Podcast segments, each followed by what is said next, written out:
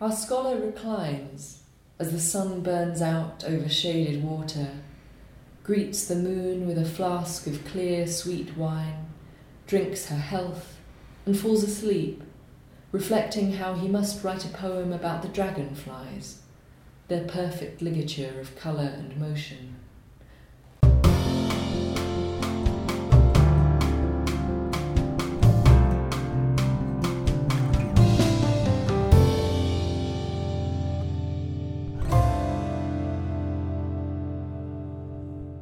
Listening to a Scottish Poetry Library podcast. Hello, my name is Jennifer Williams. I'm the program manager at the Scottish Poetry Library.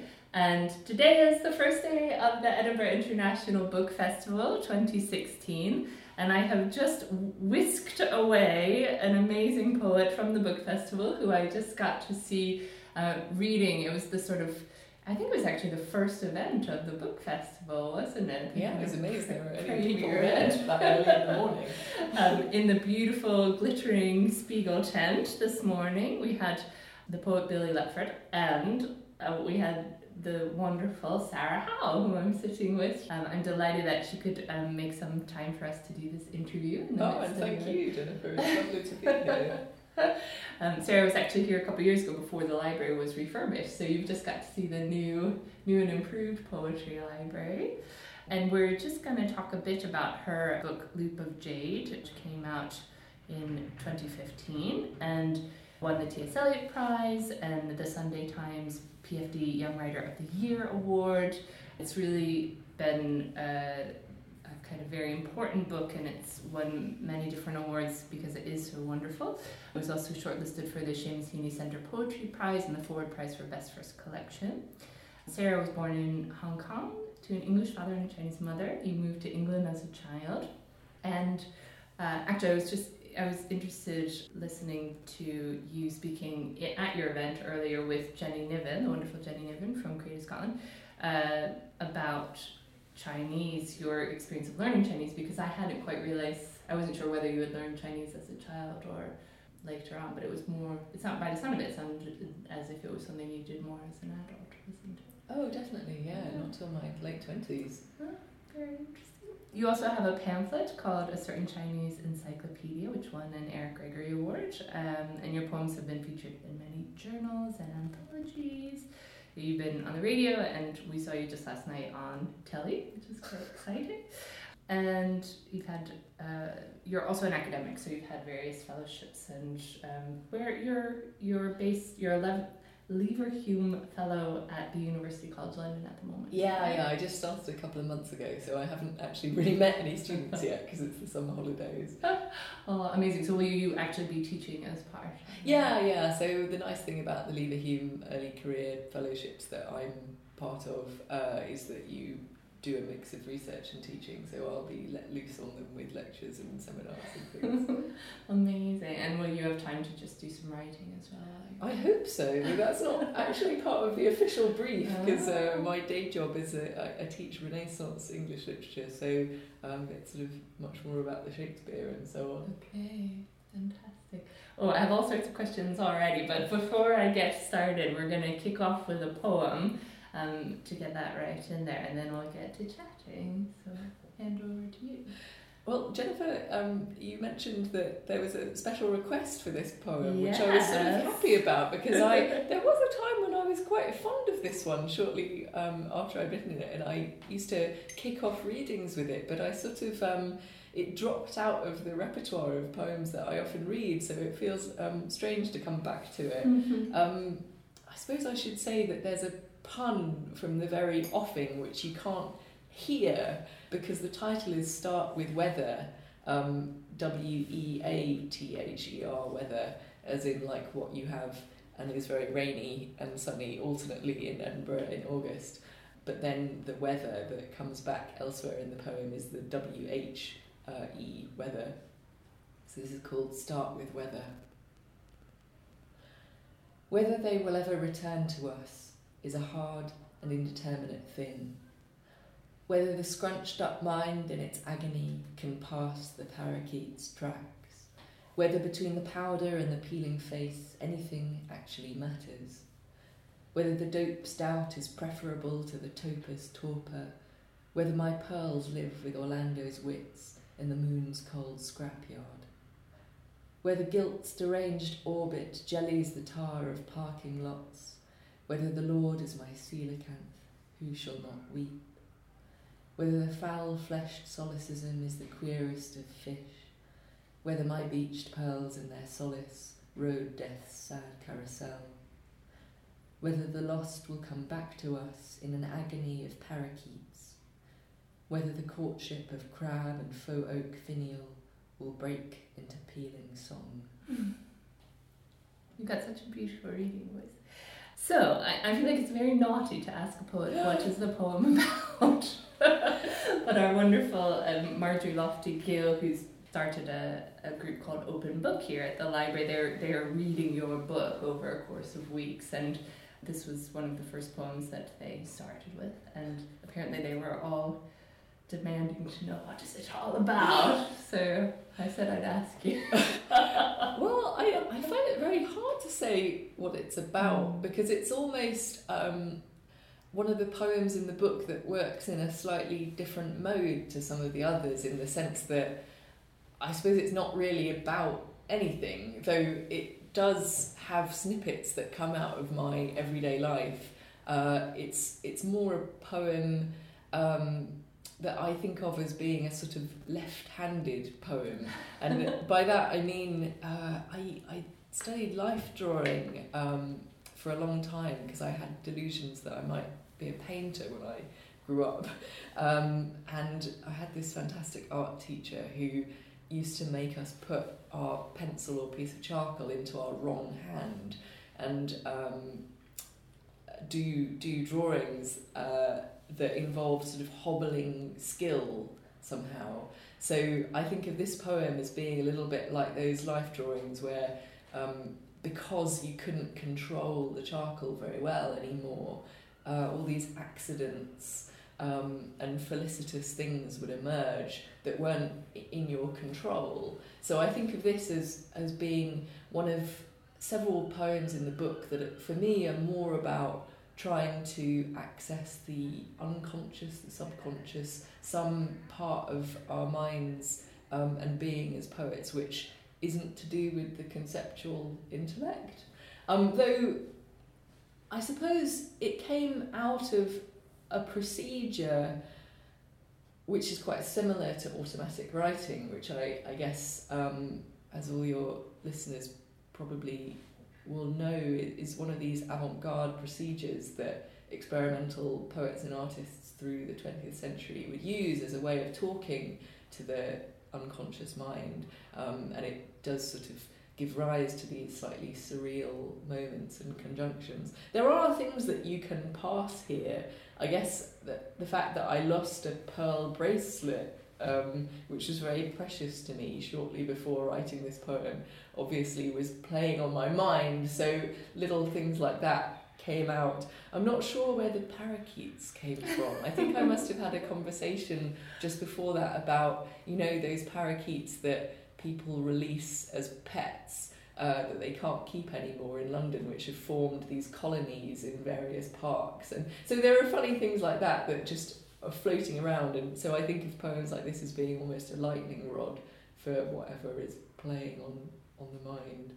It's interesting when poems like this come up in reading groups and that instinct comes out of people. They want to want to know, they want to be able to pin something down. But I think I think it's one of the magnificent things about poetry, which actually we do with other kinds of writing as well, though the connection between our own interpretation and the intended or assumed intended interpretation of the writer feels maybe we don't have to feel as empowered to make our own interpretation but but it's one of the things that poetry gives us often it is this you know saying to the reader whatever what do you think it's about? What does it mean to you? You know and and so you've given us this combination of words on the page this combination of sounds actually which i think that pun between the title and those first words of each line really i think gets you started right away of thinking of what do words mean? What is the connection between the sound of word and the meaning of word. And then and it's like it's it's saying you can play, you can open your imagination up and, and think about,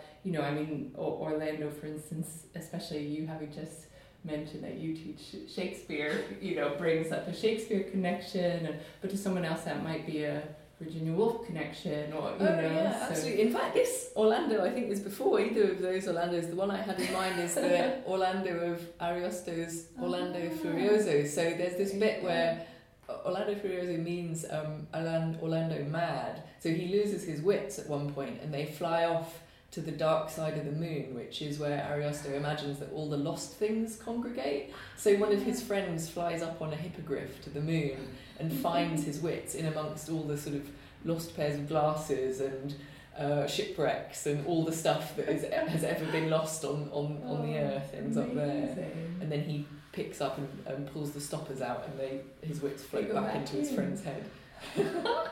I think I've got some stuff up there as well.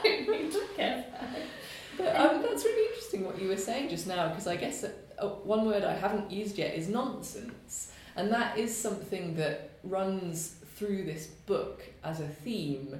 And so I think that on some level, the poems I've just described, the ones that don't really make conventional sense in, in the way that we might expect uh, from a lyric poem, they participate for me in this some sort of Chinese whispers-ish mode, I think of it, which is about miscommunication and accident and sound and separating sound from sense. And I, I, um, I, I do wonder if the experience I had of growing up listening to my mum and everyone else in Hong Kong speaking Cantonese as a language that I didn't actually understand did somehow affect me as the poet that I would become because uh, I guess Cantonese is inherently, with its three sort of tone levels, quite a musical language. And so I've always been interested in this point at which um, repetition does it, but poetry does it in all sorts of different ways where sound and sense seem to tug apart from each other.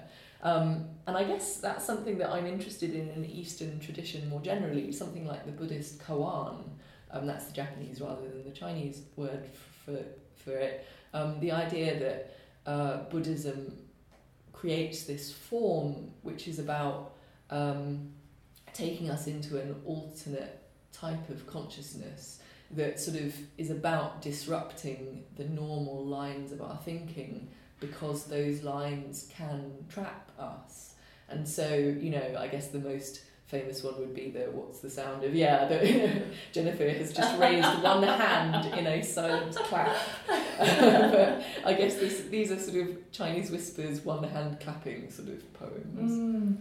and you, is there a reference to Ashbery in one of yeah yeah and Ashbery is very much um, my guiding star in this I think mm. and I'm very fascinated by the way that he and other poets in that um, sort of emergent in the 60s milieu were interested in Eastern models and koans and uh, Buddhism mm. and, and so on. And you mentioned earlier today Pound as well, who I, I think is is interesting too, and that you know I feel like every time I read the cantos or look at the cantos, I have that feeling of I just I love them, but I don't understand them, and that's that's what I love about it in a way. Like it is not accessible to me for so many reasons. But the everything about it, the the music of the words I can read and the images of the words I can't read and all that kind of mingles together and, and does tap into that part of the brain. I think that you know art is I think a, a good thing to bring in as well and it's interesting again when you talk about the uh, pictogram languages like we can talk about that more because it's so interesting but that there is something about the part of our brain that maybe in the Western world we tend to think of using more for art rather than language because we make this slightly weird separation between those two things, mm-hmm. but that we might be more accustomed to looking at a painting and not having to think about it in a literal, mm. logical, what does it mean kind mm. of way. Whereas, yeah, you I, don't look at a Kandinsky and say, what does this mean?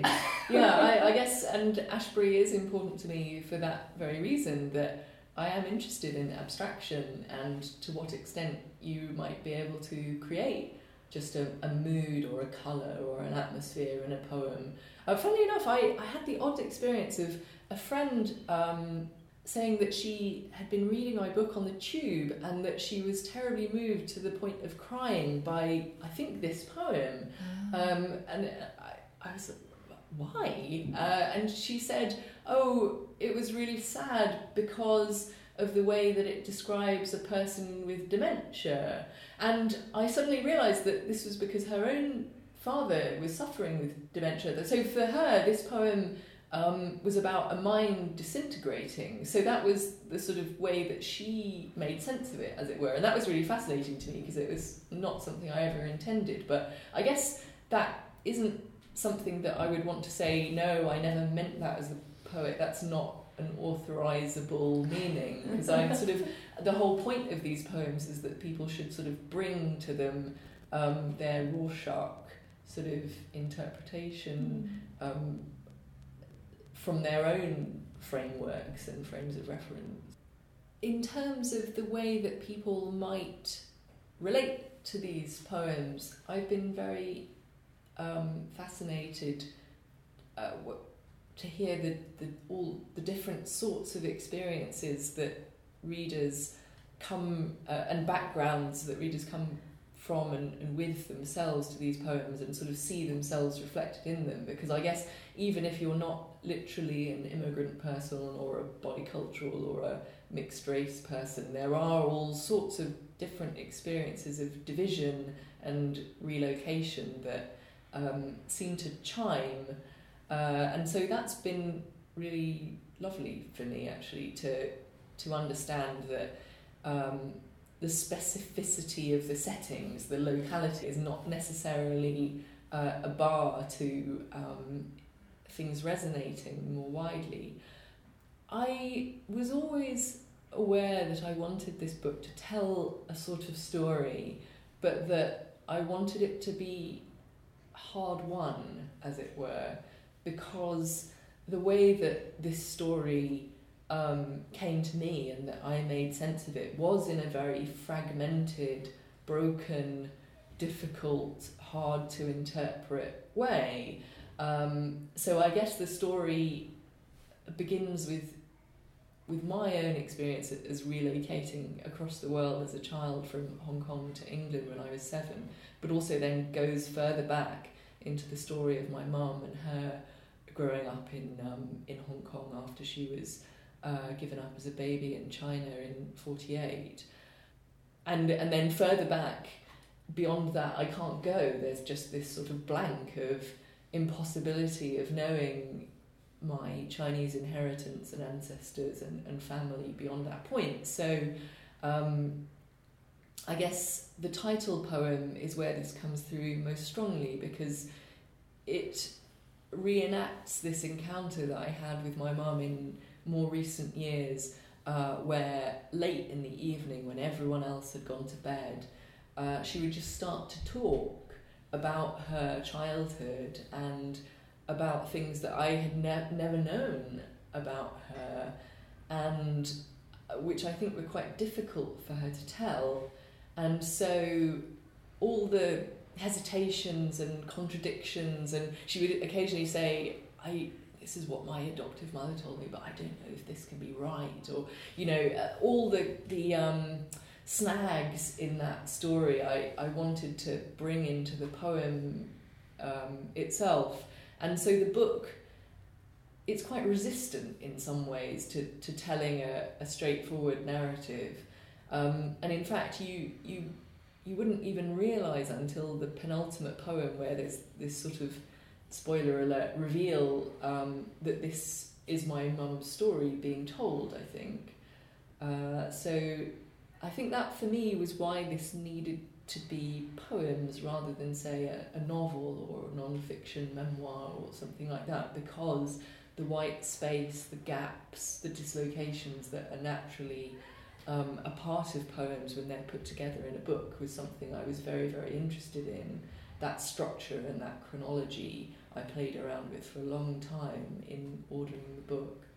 And some, I mean, there's even, uh, if you don't have this book yet, go out and buy it and read it because it's wonderful. Immerse yourself in it. But there there are all sorts of formal experiments and ways in which the words in the poems are sometimes set out literally with I wish I could show you uh, spaces and gaps in a block of text that really give you that sense of a- of absences or blanks that the words are working And um, mistranslations, I suppose. Mhm. So this is sort of what I meant when I was talking about how Start with Weather, a poem like that, relates for me to a poem like Loop of Jade because Loop of Jade, um, the title poem, it has these moments where either with a blank space or a dash or something, it represents my mum's voice breaking off, just not being able to talk anymore, or or pausing.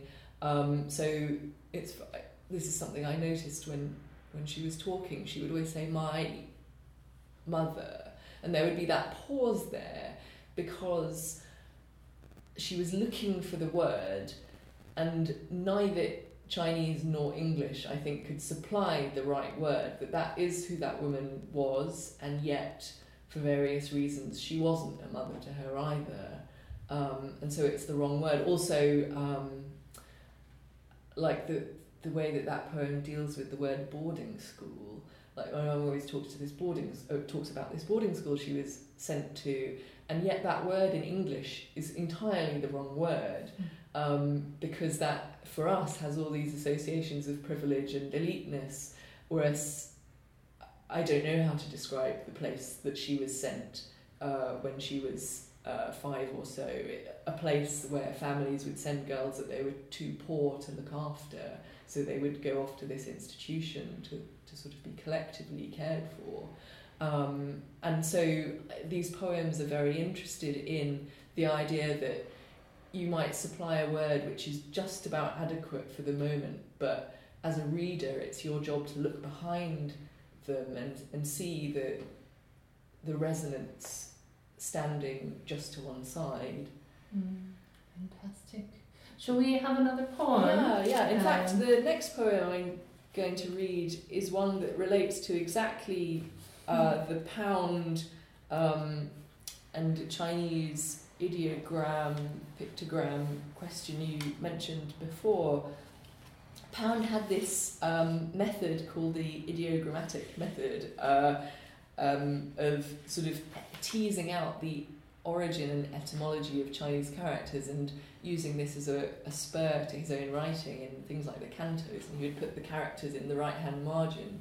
And um, that happens in this poem too. There are various Chinese characters that p- appear along the right hand side of the book, which of course you, you won't be able to see now, but you just have to imagine them there as I read.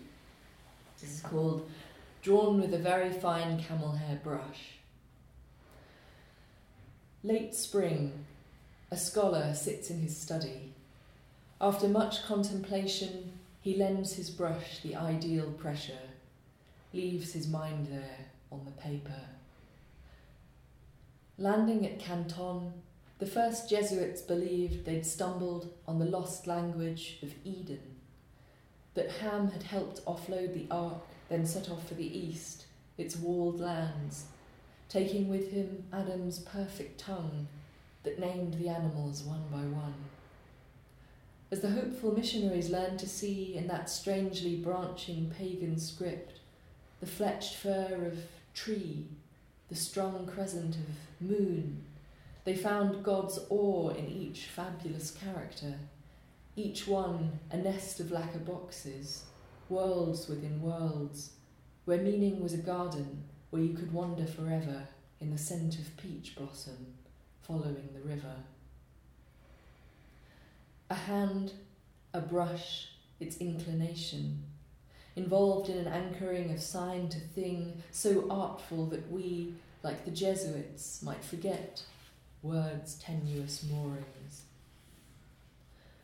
Picture a journeying scholar poet headed down river, let's say to visit a distant friend, when he's caught by a still and peaceful spot where the petals languid drift across the blue brown mirror is the only sign in this pool like lull of the water's relentless drive. He might lodge his little boat under a peach tree's bough and, choosing a flattish patch of bank, fold his long robe under his knees to admire, overhead, the slant of a black branch, still damp from a shower, its cursive script ghosting across the stream's spread scroll. There, in the gently buzzing shade, he meditates on the restless dragonflies, the large green kind and the smaller red, which hover above their blurred other selves, then dart elsewhere to hang once more, their slender silvered wings too quick to see, a marriage of stillness and furious motion. This last scene being our mistranslation, since what he sees is not the fierce miniature offspring of a fly and dragon's astonishing tryst, but a word like two jewelled eyes of mirrored worlds. He learned them as a child, each tapering stroke of snake thin insect, how the camel hair tip traces through green, tangles up, go, and stop. This last gesture, a sketch of a man at rest, also happening to hold the word for scholar. Our scholar reclines as the sun burns out over shaded water, greets the moon with a flask of clear, sweet wine, drinks her health, and falls asleep, reflecting how he must write a poem about the dragonflies, their perfect ligature of colour and motion. To wake, hours later, cheek wet with morning, to discover his badly knotted skiff has disappeared downstream. Thank you very much. I love actually the um, that final line has disappeared downstream is actually set a little bit down from that last stanza and off to the side as if it is actually slipping. Yes, it's drifted off. it's so interesting, I think, you know, seeing the because there are a few of these um, the the the actual symbols as you mentioned on the side of the text, and yet it is a wonderful kind of vibration going on. I think between the English words being used to describe and those words. Is it is it actually can trying? Well, um, did, are they specific to a particular? This is the traditional script. Um, so the word for dragonfly, Qing Ting, um, in Mandarin, uh, this is the characters Okay, for so- them, yeah, Okay. uh, which is in the margin here. So you can see them right there, and this this I don't know. It's it's even interesting just seeing the kind of um, snake thin insect green go stop scholar are italicized in the English text, and then. I don't know. There's a wonderful energetic vibration between those. I don't know. I suppose, and I think that came up in the conversation this morning as well. Billy Letford was talking about dialect languages and and many different languages, and this idea that actually, I think we sometimes forget that they're all just sounds, um, and there is a kind of babel, Babel-esque, you know, ca- uh, cacophony of sound, which is all these these different sounds we all make trying to express ourselves and communicate. And, and there's something about written language as well that I think comes up in when you see the text presented like this. But yeah, what a beautiful poem! I feel like there's um, a wonderful pace to it that you really take your time to tell the kind of story of the poem that is very it's actually quite meditative and relaxing to experience it re- read and wonderful to hear you read it. And there's um, an amazing moment i think when the scholar in the poem at the end is talking about oh i must write a poem about dragonflies and somehow it, it circles the poem in a way because you've managed to write a poem about dragonflies in the process of writing about this person thinking about writing about dragonflies. I don't know, there's a wonderful loop in that. Well, I guess there is a there's a sort of mischievous circularity to this poem in exactly that way. I I thought think of it as um, being a bit of a shaggy dog story. I I noticed this about a few of the poems when I was putting together the manuscript. Actually, that a lot of them have structures a little bit like jokes with punchlines or reveals, and I guess the meditative quality that you um, mentioned in this poem was for me very much about lulling the reader into a false sense of security and then you sort of pull, tug the rug out from underneath. Um, and yeah, I guess the, this this stanza just before the end, the one with the characters for Dragonfly you just mentioned, is quite naughty in, in this respect, in as much as all these elements, um, the the green, the go and stop, the uh, fragment that means scholar within this character, all of those things aren't actually part of the meaning of the Chinese character for Dragonfly at all. They're, they're um, the elements that indicate the sound of those words, um, which I guess is the is the punch um, in the punchline of this poem. The notion that um, this European idealization of the Chinese language that has gone on from the Jesuits down to Pound was about thinking that um, Chinese has this perfect connection between word and thing, when actually Chinese equally has phonetic elements too. So all of this poem with the scholar and the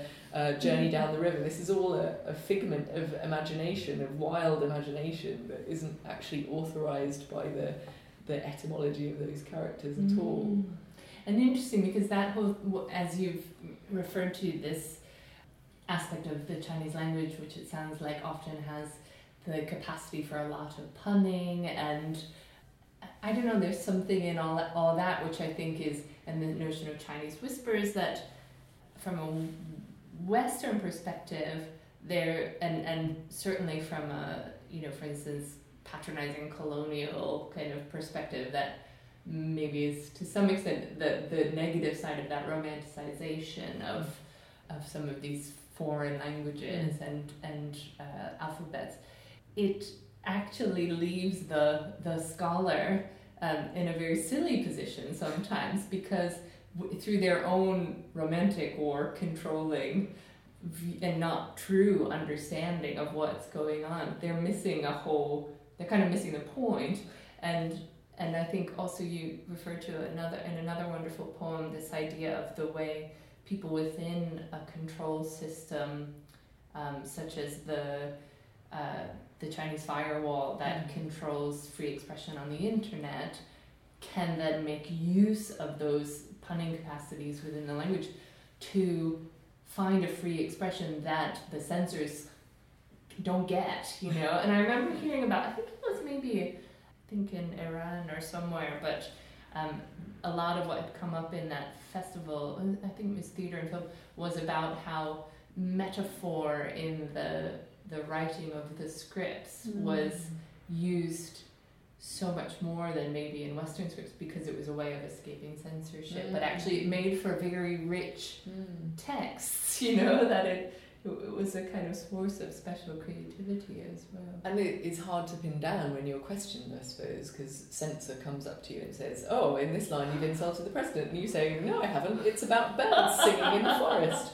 you know, yeah, I'm very interested in that game of cat and mouse in the mm. contemporary Chinese context. Um, so I guess there, there, yeah, there are a couple of poems that work in the way you've just mentioned. One of them is a poem about my recollections as a five year old of uh, what the events that would turn into the Tiananmen massacre in Beijing. I was in Hong Kong, so um, many uh, hundreds of miles from Beijing, but even so was aware of these events and unfolding on the on the television screen and in Hong Kong itself. Um, and that poem has uh, this sort of subtitle poem on the eve of May thirty fifth. Uh, and May 35th is this imaginary invented date that Chinese bloggers and writers came up with so that they would be able to post it on the internet as a way of referring to Tiananmen, um, which is known not by the place name um, in Chinese as it is in English, but by the date, uh, Liu Si, um, 6 4, uh, June the 4th. Uh, and you're just not allowed to post the combination of numbers 6 4 June 4th anything mm. on the Chinese internet because that's an immediate signal that you're up to something uh, that the, the government doesn't want you to be up to so May 35th for a while was a way of getting around that of course the uh, authorities catch up with you uh, quite quickly but um, I sort of love that moment of this sort of Swiftian imagination of uh, some date that, that would let you get around these blocks.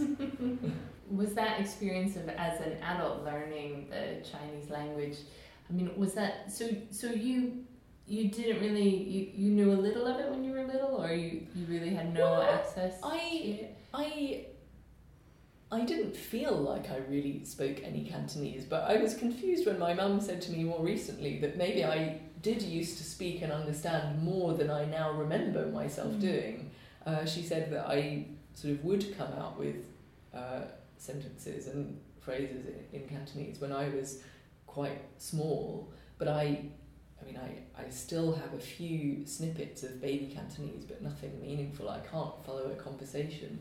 So it was quite strange for me learning Mandarin as an adult because, of course, that's not my mum's dialect. It's the official literary language, um, but it's not what my mum speaks. Cantonese is much more like something like Scots in that respect. It is a it is a dialect, but verging on being a whole different language in the sense that it's not really very mutually comprehensible uh, for Mandarin speakers. And when you, because you go back, don't you? And you've, I think you mentioned that you've done a sort of reading tour recently. Do you, I guess that made me think I was quite curious, like, how do people there um, take in your work and what, have, has it been translated into Mandarin or, or Chinese languages? That was quite an interesting experience for me. I was very, very nervous about going to Hong Kong. Um, it was last month that I went there for um, a trip with the British Council, and it was the first time I'd ever read my poems in Hong Kong. Uh, and I think there was a, a lot of interest, which astonished me. I'd never thought that there would be. Partly because, you know, why do you need someone who's effectively a tourist to write poems about the place where you're walking around every day? You can see it for yourself. Why is it interesting to see it through these sort of somewhat alienated eyes? But it turned out that that did seem to be interesting to Hong Kong readers, and I found that quite moving.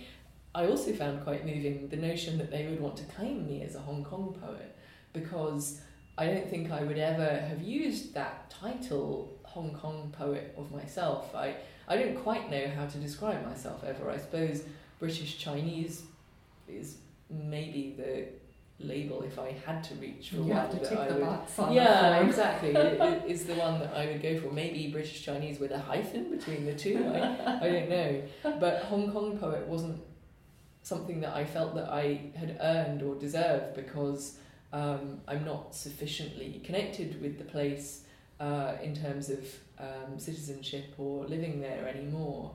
But it was sort of lovely having my sense of what that, that might mean expanded for me uh, by going there, that they would want to embrace me. On the question of whether my poems have been translated into Chinese, I sometimes worry about the translators who get in touch with me, uh, whether they un- wholly know what they would be getting themselves into. um, there was a a Cantonese shock jock, you know, on the radio who he's the sort of disc jockey that Cantonese speaking taxi drivers would listen to uh, in, of, of an evening in their cabs pontificating about political things. And I happened to meet him on this recent trip and he said, don't let them translate that poem innumerable about May 35th because you don't know if they're going to do it right. As in, he was like, he actually said, Oh, it's so much about what's behind the words, you have to watch very, very carefully. Because I had mentioned that um, I'd had people working on the translation of that poem, and so he was like, You need to be careful that it goes into Mm. Chinese correctly. Um, Yes. because I guess translators always face this problem, but where there's so much of a burden of implication of what's going on in the white space, what's going on behind the words, that um, to make sure that that all comes into it. Poetry is often said to be one of the hardest uh, types of language to translate anyway, but and often because it's those moments of metaphor and pun and, and double and triple meanings in words. I don't envy those, those translators. I have to let you go off to your, um, I know you've got a lunch date and you've got the festival to get on with, so um, thank you so much for giving us this little bit of time. It's really so wonderful to get to talk to you and hear Oh, your thank you. It was a pleasure. It means a lot. I would love to hear one last little one before. Okay, maybe I'll Choose a short one. Night in Arizona. The last of the sheet I shuffle off an ankle. A sound like the spilling of sand from shovel, and the night air blurs for a second with its footfall. Our entwined shape a word in the dark. On my forehead and cheek, each flourishing charge of your breathing is a moment's reprieve. Heat in this place goes deeper than sleep, wraps everything, increases sheen. The forearm weighing your flank as dreaming you turn from me. Curlicues slick on the backs of thighs, my hand at your neck, and eyes aware of several kinds of dark, struggling to perfect themselves. The hidden chair, the bouquet of our clothes, the razory arms of a juniper rattling crazily at the edge of that endless reddening haze. Glad we move on the city at dawn.